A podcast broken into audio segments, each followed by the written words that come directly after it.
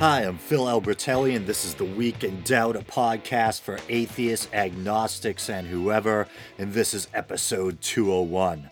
Before we start, I'd like to thank Matt Sherman for liking the Week in Doubt Facebook page. And another shout out to Thor Holt. I've been enjoying his Write with Courage podcast.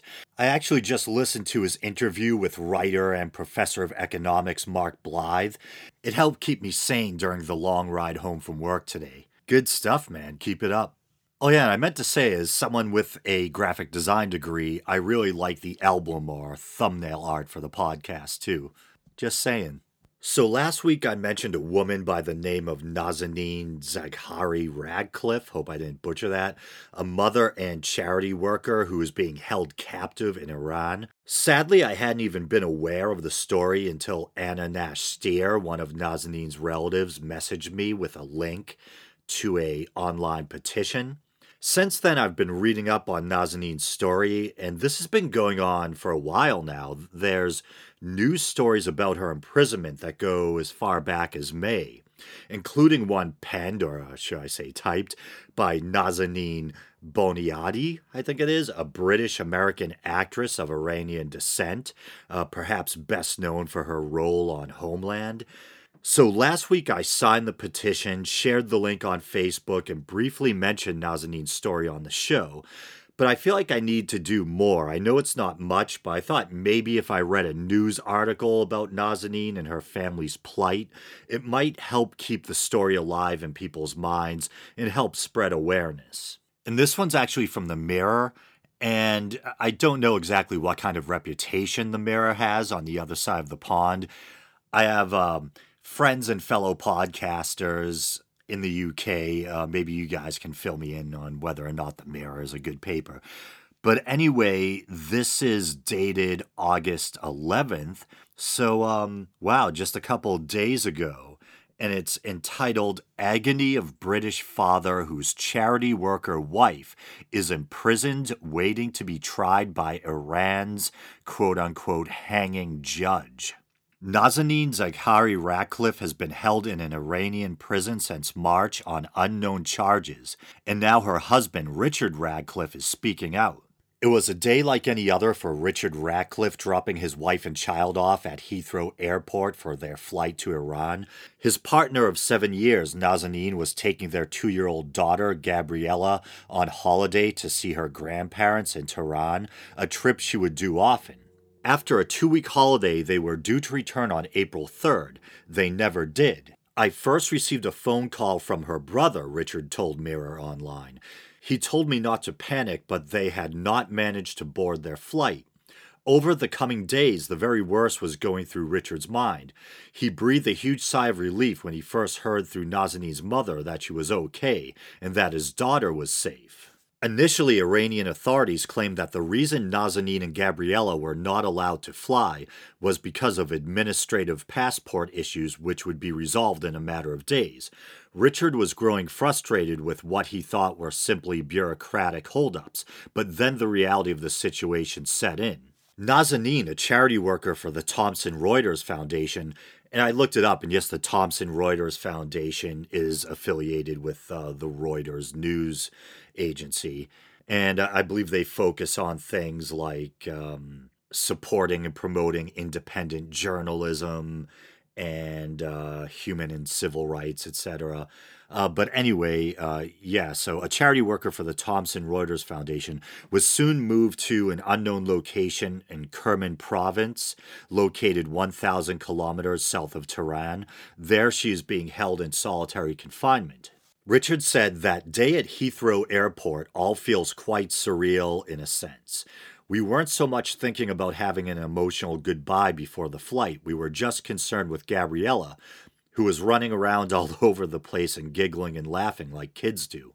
As parents, we were just trying to keep her calm, and I would see them again in a few weeks. But Richard didn't see them again, and his life has been on hold ever since.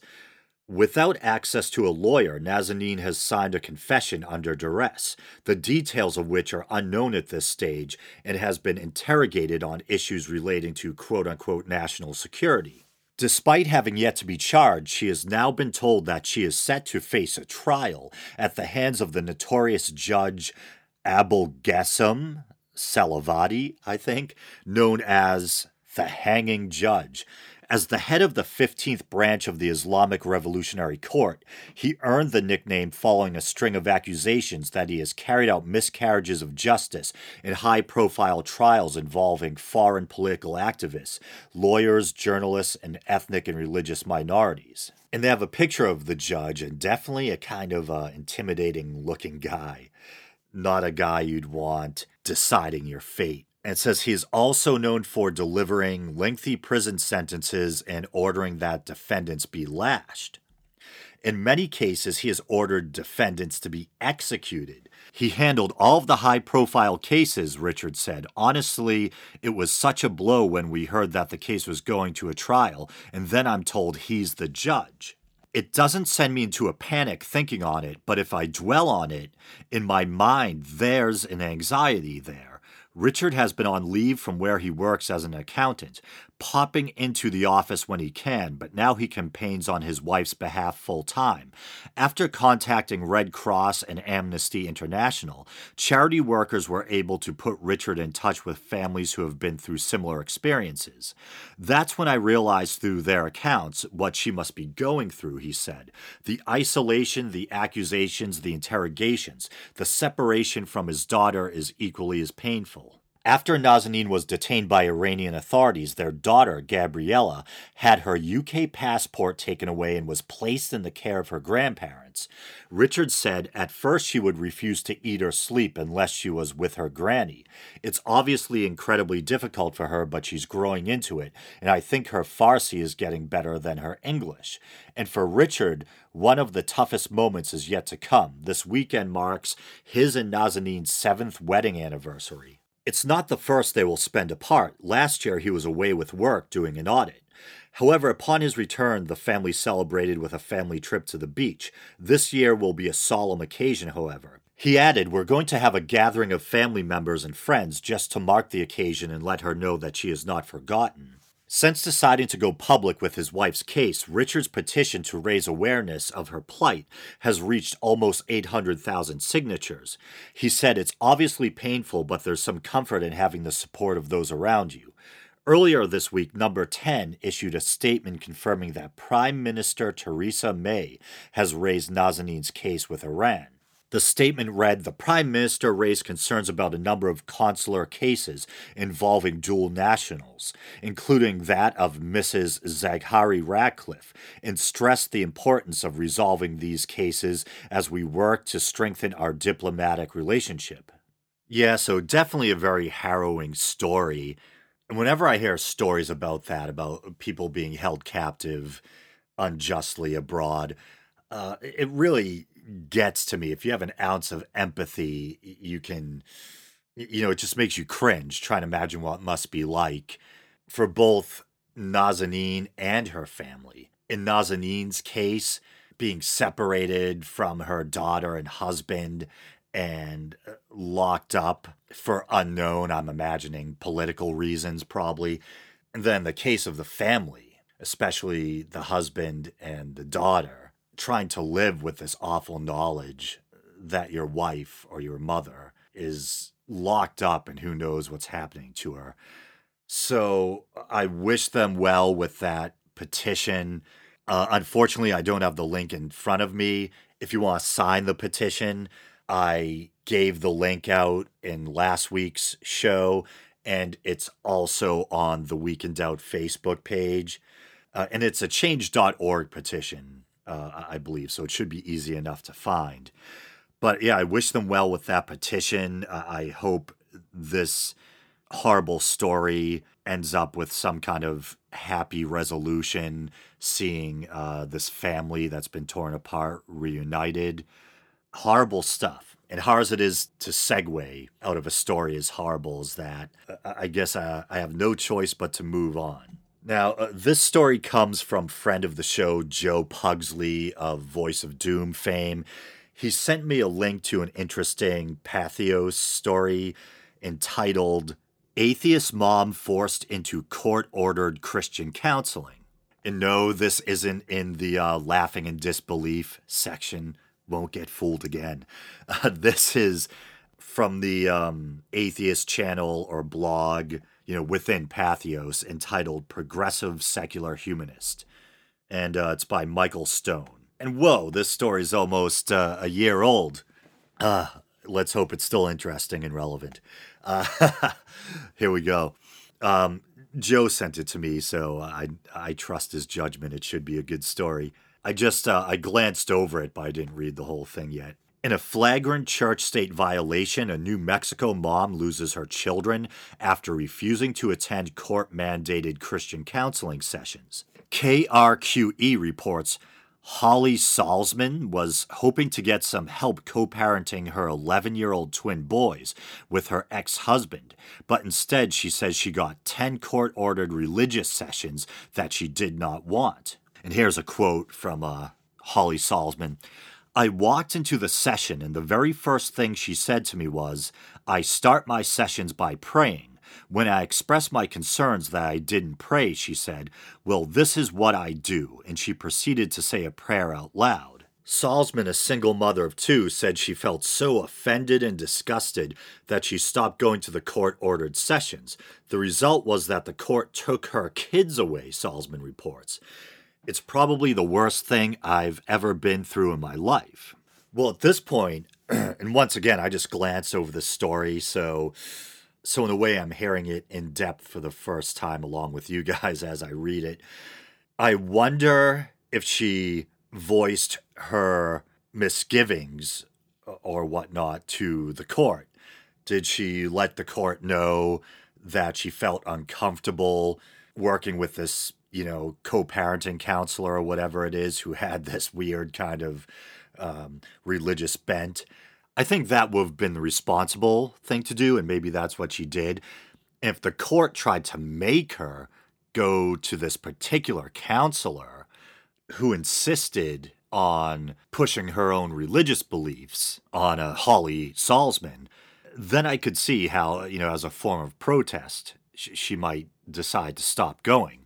Uh, but if she just stopped going without voicing her concerns or her objections, then that that may have been irresponsible.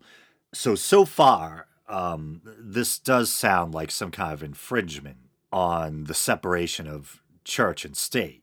In a way, this kind of reminds me of the case of Anonymous Steve, that father from Britain who I once interviewed and haven't heard from in a while. Where are you at, Steve?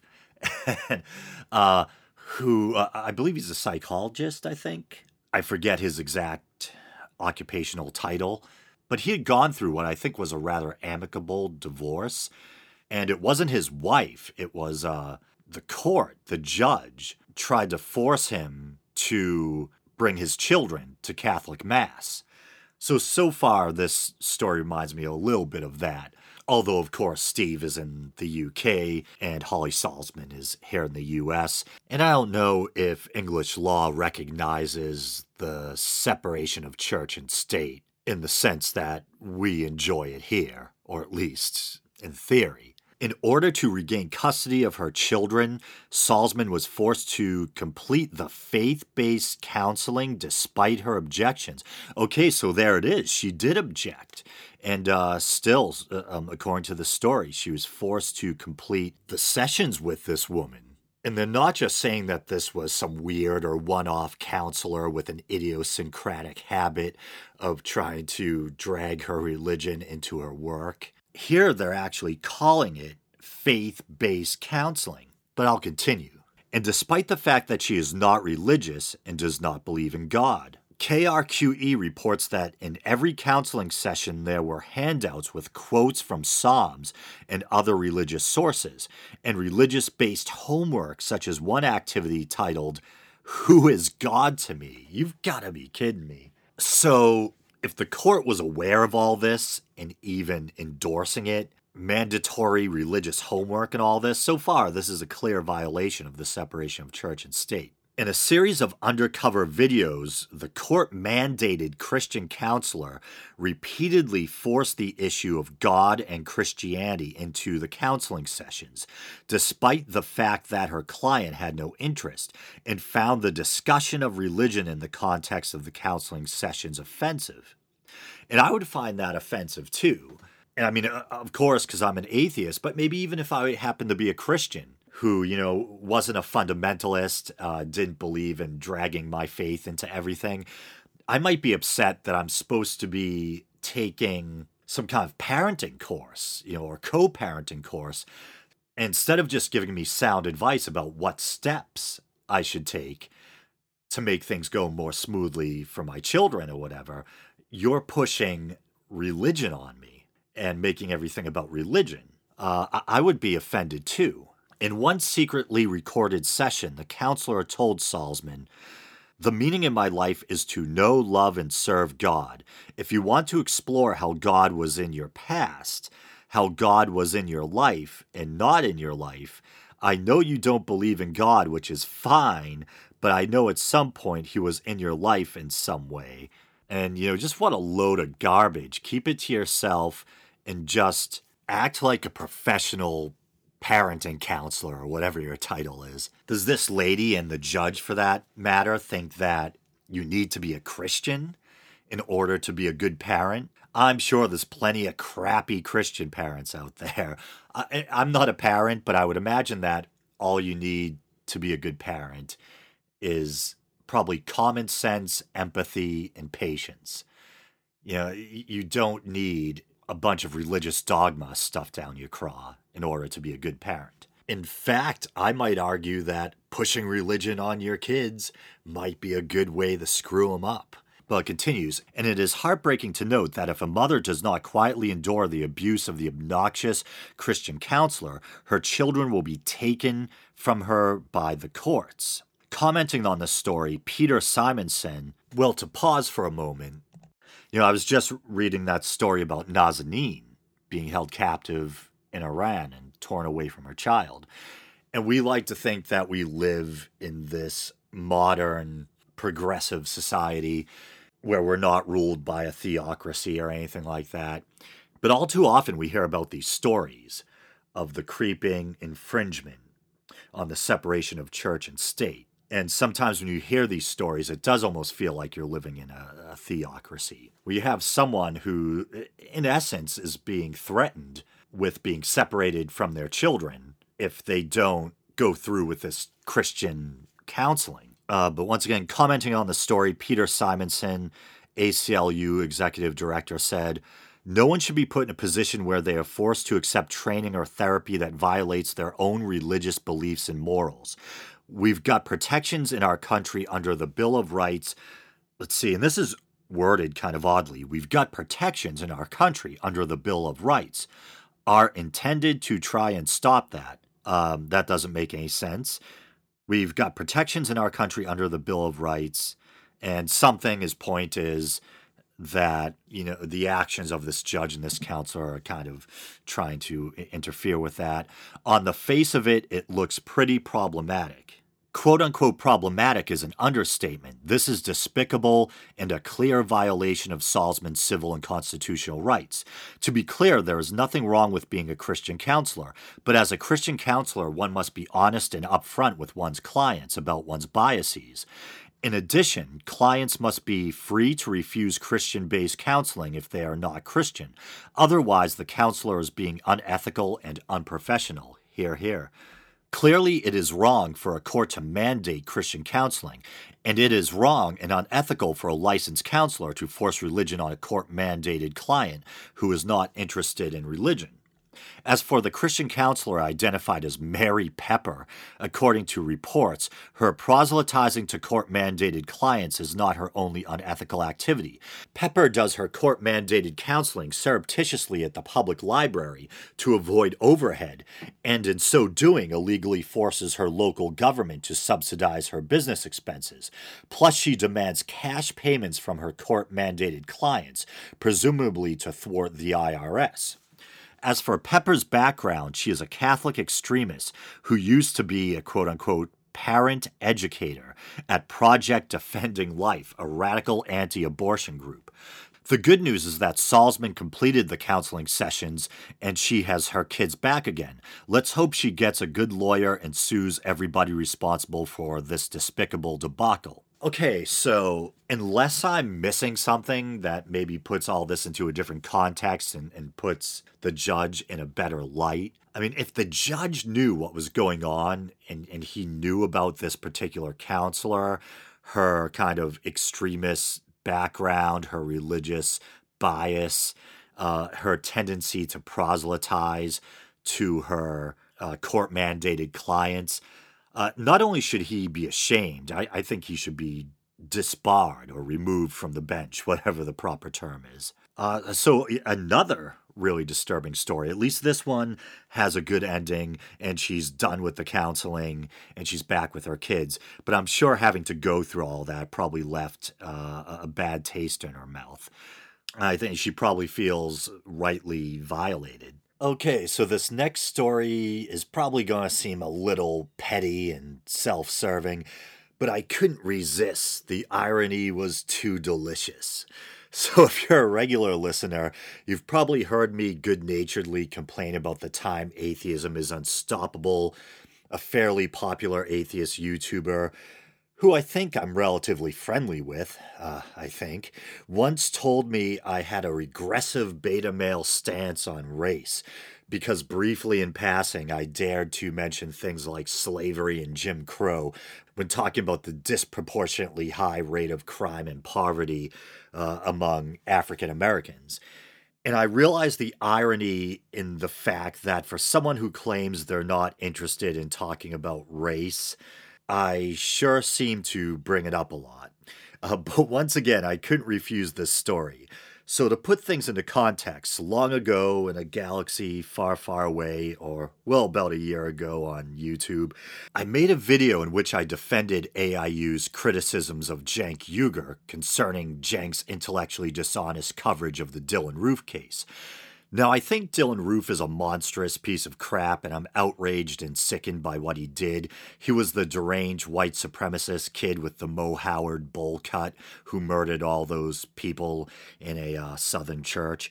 So, as much as I despise Dylann Roof, I still value intellectual honesty and fact based reasoning. And I thought Cenk had let his emotions cloud the facts regarding the actions of the judge in the case. And it wasn't just me. Cenk's good friend and co host Ben Mankiewicz also disagreed with Cenk on the topic, during the live stream, no less, which made for interesting viewing. So I agreed with AIU, all was right with the world. That is until one of his subs took issue with my view that we're all so closely related genetically that it may not even make scientific sense to try to separate us into different racial groups. So you're probably sick of hearing this story. But the sub or subscriber in question said you may not believe in race, but you better know what neighborhood you're in, or something like that. And I quickly agreed, you know, true story, that yeah, even if you're agnostic on the question of whether or not race is a scientifically valid concept, it's still a very real concept sociologically speaking, with serious sociological implications and repercussions and yeah, people are tribal. We divide ourselves among ethnic, ideological, and quote unquote racial lines. So even though we're all Homo sapiens, if a pasty white guy like myself, I'm the world's palest Italian, me and Leonardo DiCaprio, uh, if I find myself in the quote unquote wrong neighborhood at night, things might not turn out so well. But I continued that I didn't think that African Americans are disproportionately mired in poverty and violent crime because they're somehow inferior, and that it at least in part is probably to do with historical and sociological factors.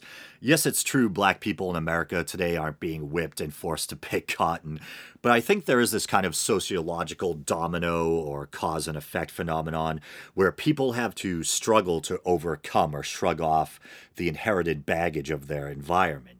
So you have a group of people that start out as slaves, even after they're granted their freedom, they're still looked at as second class citizens or as the other, segregation, Jim Crow, etc., marginalized into impoverished ghettos. I don't think we're supposed to say ghettos anymore, but hey, despite how I may sound right now, I'm not really one for political correctness. So marginalized into impoverished ghettos, etc uh, successive generations born into these same impoverished, crime ridden environments. And as I said, this isn't an excuse for violent crime or to not try, as hard as it may be, to lift yourself up out of your negative environment or to overcome a negative upbringing. But I think, as cliche as it sounds, to understand the present, it helps if you have an understanding of the past. In a way, it reminds me of Native Americans. No one's hunting indigenous people and selling their scalps anymore, at least I hope not.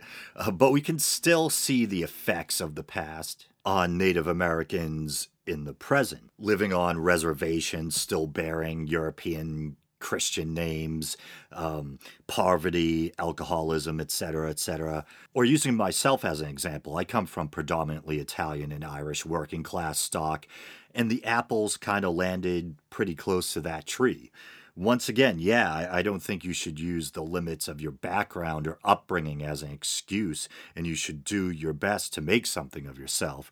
But there are some real sociological phenomena and uh, pulls and pressures at work, I think. But anyway, uh, back to my petty attempt at vindication.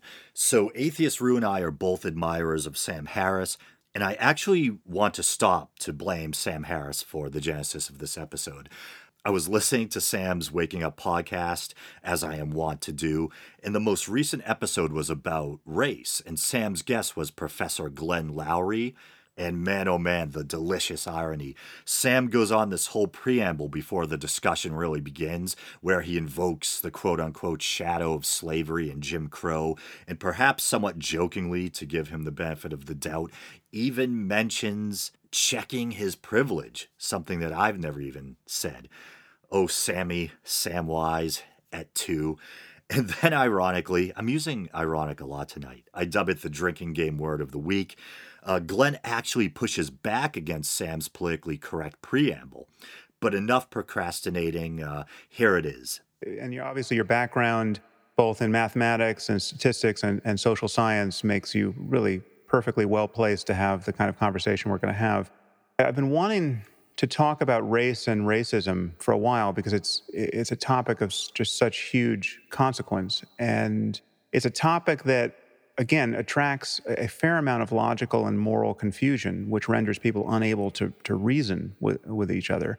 And this is just this is not a problem just across racial lines and it's not just a problem in public. I mean frankly i have white friends who I find I can't have this conversation with because they become so emotionally hijacked. And they don't realize, from my point of view, they don't realize that almost everything that is coming out of their mouths doesn't make moral or logical or historical or psychological sense. And this really worries me because, I, I view the maintenance of civilization and, and our moral progress as a species really as, as a, a sequence of successful conversations. I've said this many times before eh, on my podcast and, and in writing. It seems to me that we, we live in perpetual choice between conversation and violence, uh, just as a species. So when I see conversations reliably fail like this, I start to get worried. And so I've been wanting to talk about race, and I just, this is just the context of how I set up this conversation. I noticed the conversations you have been having with John McWhorter, and I realized that I had met John at a TED conference so I got in touch with him, and then he suggested I speak with you. And so, so you are my Virgil, who's going to guide me through this wilderness of error. And again, thank you for agreeing to do this. Hope I'm up to the task here. Uh, it's a tall order, actually. And I guess a final preliminary point I, I feel the need to offer a disclaimer up front because. Here we go. I think you and I are, are, going to agree about many things, and, and I'm a little worried about this because because my staking out some of these positions as a white guy is going to rub many of our listeners the wrong way. And I, and I, I really don't want to be in a defensive crouch as we have this conversation. So I think I should just acknowledge up front a, a couple of things that, that should be obvious, and it should be obvious that I would acknowledge them. And the first is just that the history of racism in the US has, has obviously been horrific. right? Uh, it seems to me no sane person could doubt that. And there's no doubt that racism remains a problem in our society, and, and just how big a problem is something that I want us to discuss. But I, you know, I can check my privilege at the outset here. I, I have no doubt that I have reaped many advantages from being white. And I have no idea what it's like to grow up as a black man in our society. So, so I, I get that I don't get it. And if there's any way in which my not getting it seems relevant to the issues we're about to touch, I certainly hope you'll point that out to me. But as we drive toward points that many of our listeners will find fairly incendiary, especially coming from a white guy, I, I just I just have to make it clear that it, it is obvious how horrible white racism and its consequences have been in the past. And I am fully prepared to believe that the, the shadow of slavery and Jim Crow still hangs over our society to a degree that I don't understand in any way, certainly not from my first person experience. But my goal in this conversation is to get an accurate picture of race and racism and police violence as it occurs now so that we can think about how to move forward. So I just wanted to, to erect that bulwark, however ineffectual it will prove to be, because I just have no doubt that we're about to say some things that will lend itself to selective quotation. And I've now learned through you know rather cruel experience that some people listen to this podcast just for the pleasure of quoting me out of context in misleading ways. So, you know, but that's with this caveat, which may do me no good whatsoever. I just want to I want to throw that up before we dive into into the details. Well, I was just going to comment that uh, I think your, your, your, caveat is well taken as far as it goes, uh, and that speaks well of you, I would say. But it's such a pity that it's necessary for you to make that kind of elaborate Uh, uh, you know, preemptive uh, move here uh, that um, it bespeaks how um, closed and tortured is the environment in which we're having the conversation. I mean, I'm black, all right? I am if anybody is. I mean, grew up on the south side of Chicago in the 1950s and the 1960s from a working class background uh, have had many a run in with American racism, uh, you know, all across the board, uh, and uh, descend from people who had been slaves in the United States. On the other hand, uh, we sit here in the year 2016. 1863 um, is a century and a half in the past. Um, Jim Crow segregation is a distant memory uh, Barack Hussein Obama is about to step down, having served two terms, winning comfortable national elections to the highest office in the land. The commissioners of the police in many of the cities in which police Black community relations are most troubled are themselves African American, as often are the administrative officers running the governments of those cities. Um, we are 50 years past the advent, the onset of affirmative action. Um, this is not 1910, 1950, or 1985. This is the year 2016. And uh, the idea that white privilege is such a stain on the country that um, an otherwise rational and intelligent person who happens to be white needs to give an elaborate preamble before they enter a conversation about race relations in this country, that the benefit of the doubt or the, the, the willingness to hear something that one doesn't agree with without imputing invidious motives to the person who's expressed that view is so rampant that um, a person like yourself needs to, in effect, apologize in advance for having an opinion. That's that's awful. That's poisonous. That, that's good. Uh, so that's just Glenn Loury spotting off, and I don't know how that'll leave me uh, in the minds of some of your viewers uh, who might want to take what I've said out of context as well. But that's where I'm coming from here. Oh, Sam, you regressive beta cuck. Checking your privilege, talking about slavery and Jim Crow. I'm just having a bit of fun, but that was an interesting exchange. And I bet you there's probably a lot of uh, Sam Harris fans out there, kind of, you know, the anti PC type, that might find themselves actually siding with Glenn Loury as opposed to Sam regarding that exchange. But anyway, uh, I guess I'll call this episode quits. I was going to do another reading from Chris in the Morning, uh, Love Life, and the whole karmic enchilada. but I'm already past the uh, half hour mark. But I think I'm going to keep that going. So hopefully it's not too cringe inducing and you guys kind of like the first one. But you guys know what drill. You can like the Facebook page, follow the show on Twitter, subscribe or leave a review through iTunes. If you want to support the show monetarily, uh, you can do so either through Podbean using the PayPal widget or by going to patreon.com slash the week in doubt and for as little as 99 cents you can uh, help the show out on a monthly basis and quit anytime you want and of course there's the youtube channel and you might be watching right now uh, I guess that's it. So, all right. Thanks, everyone. Till next week.